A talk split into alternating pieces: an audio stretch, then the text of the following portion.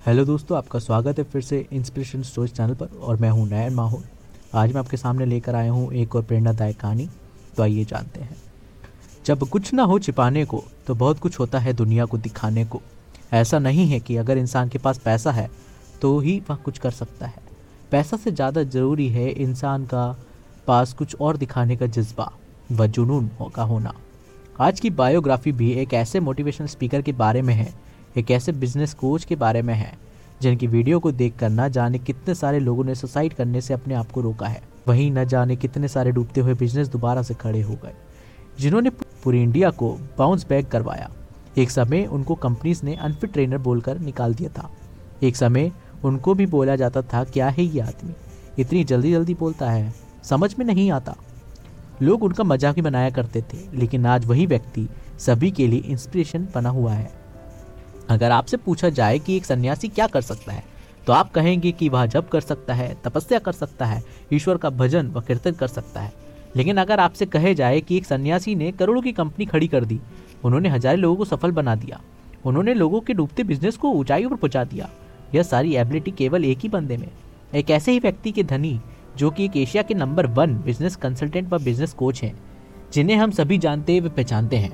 वह है भारत के motivational speaker doctor Vivek Bindra ji जी हाँ दोस्तों, डॉक्टर विवेक बिंद्रा जी का जन्म 5 अप्रैल 1978 को उत्तर प्रदेश के लखनऊ में हुआ। विवेक बिंद्रा का शुरुआती जीवन काफ़ी संघर्षपूर्ण रहा है। जब यह महज ढाई साल के थे, तभी इनके पिताजी की मृत्यु हो गई। फिर इनकी माँ ने दूसरी शादी कर ली। छोटा सा बच्चा कम उम्र में ही बिना माँ बाप का हो चुका था। आप सब समझ सकते हैं कि बिना माँ बाप के बच्चे का जीवन कैसा रहा होगा। उस पर क्या बीती होगी? इन्हीं सब हालतों के चलते यह अपनी माँ के साथ भी नहीं रह पाए।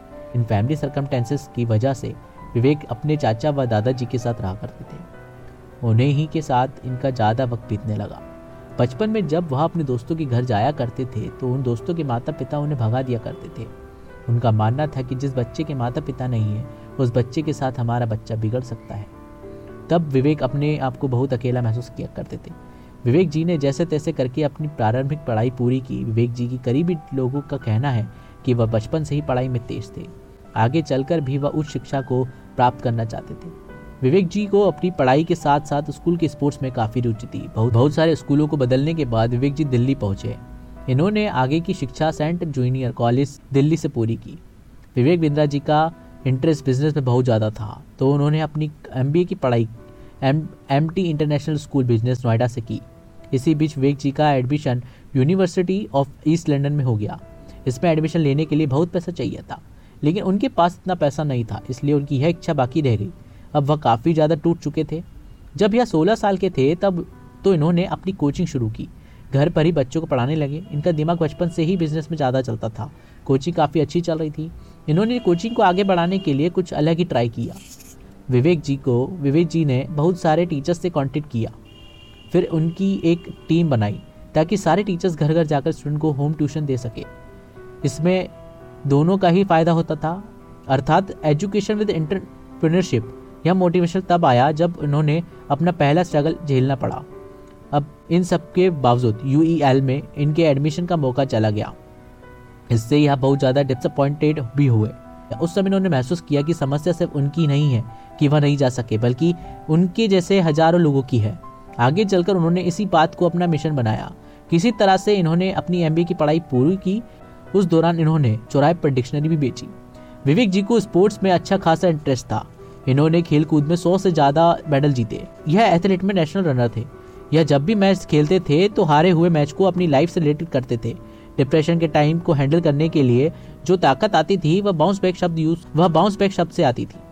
विवेक जी का मानना है कि बच्चों को कंट्रोल इन्वायरमेंट में रहना चाहिए। उन्हें कोई भी चीज़ एकदम आसानी से नहीं देनी चाहिए। क्योंकि अगर हम कोई भी चीज़ उन्हें आसानी से देंगे तो बच्चों को उसकी कीमत का पता नहीं चलेगा।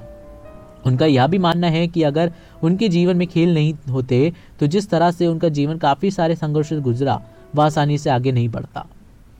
विवेक बिंद्रा जी ने अपनी एजुकेशन पूरी करने के बाद एक दिन सोचा, ना तो उनके माता पिता हैं, ना भाई बहन ना कोई दोस्त यार तो क्यों ना मैं अपनी बीच हुई ज़िंदगी ईश्वर की सेवा में लगा दूँ? यह सोचकर वो इस्कॉन के आश्रम में चले गए। जिन्हों, जहाँ इन्होंने चार साल तक सन्यासी का जीवन बिताया। आश्रम में इन्होंने एक साधु की तरह ज़िंदगी जीना शुरू कर दिया। वह भी, वह भिक्षा मांगते, ज़मीन पर सोते दिन भर काम करते सुबह उठकर मेडिटेशन करते, शास्त्रों का ध्यान किया, इन्होंने दुनिया जगत का मोह त्याग किया।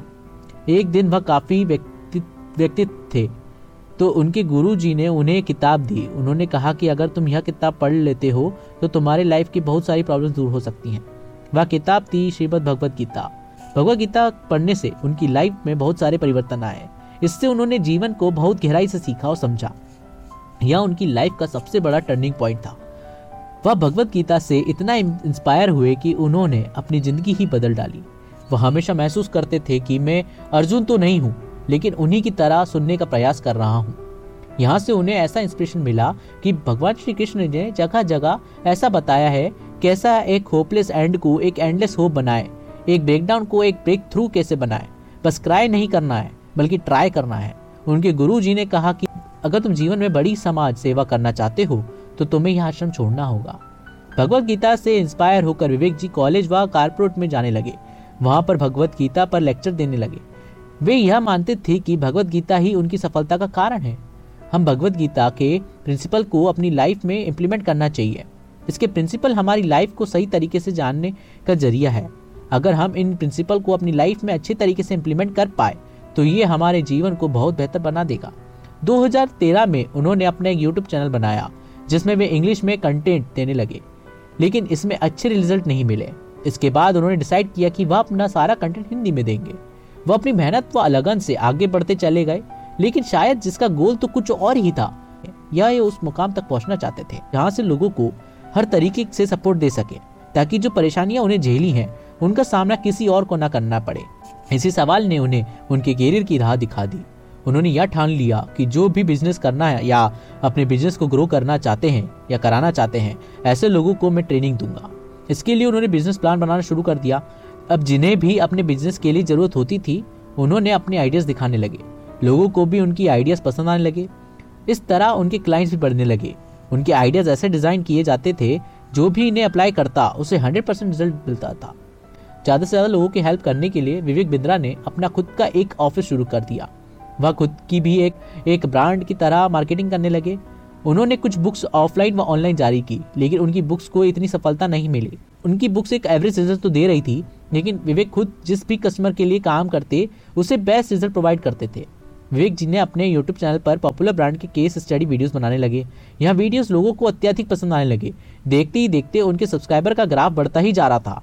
लोगों की डिमांड को देखते हुए उन्होंने अपने सब्सक्राइबर की चॉइस के अनुसार बिज़नेस और केस स्टडीज़ वीडियोस बनाने लगे। विवेक जी अपने यूट्यूब चैनल को फ्री लर्निंग यूनिवर्सिटी कहते हैं। यहाँ पर कोई भी फ्री में बिज़नेस को सीख सकता है। साथ ही में खुद को मोटिवेशन से हरा भरा रखा, रख सकते हैं। आज उनके यूट्यूब चैनल पर 19 मिलियन से भी ज़्यादा सब्सक्राइबर हैं। उनके ज़्यादातर सेमिनार पेड होते हैं। जिसकी वजह से हर कोई उनके सेमिनार अटेंड नहीं कर पाता, लेकिन हर कोई उनकी यूट्यूब वीडियो से फ्री में बहुत कुछ सीख सकता है। यूट्यूब पर सफलता हासिल करने के बाद अब उन्होंने खुद की लीडरशिप पर प्रोग्राम करना स्टार्ट कर दिया। यहाँ पर उनके क्लाइंट्स को फुल बिज़नेस ट्रेनिंग दी जाती है। इस प्रोग्राम से सभी बिजनेसमैन को फ़ायदा होने लगा। अपनी सक्सेस को देखते हुए उन्होंने अपनी एक टीम बना ली। टीम बन जाने की वजह से वीरेंद्र जी अपने काम को आसानी से लोगों तक पहुँचा पा रहे थे। विवेक इंदिरा जी के पास लगभग दो से ढाई हज़ार क्लाइंट हैं। जिनमें छोटे से लेकर बड़े कॉर्पोरेट तक शामिल हैं। बड़े कॉर्पोरेट में मारुति सुजुकी, अपोलो मेदता जैसी कई अन्य संस्थाएँ हैं। इनकी ट्रेनिंग प्रोग्राम्स की सफलता के पीछे उनका मानना है कि उन्होंने भगवत गीता और बिज़नेस को कंबाइन कर दिया।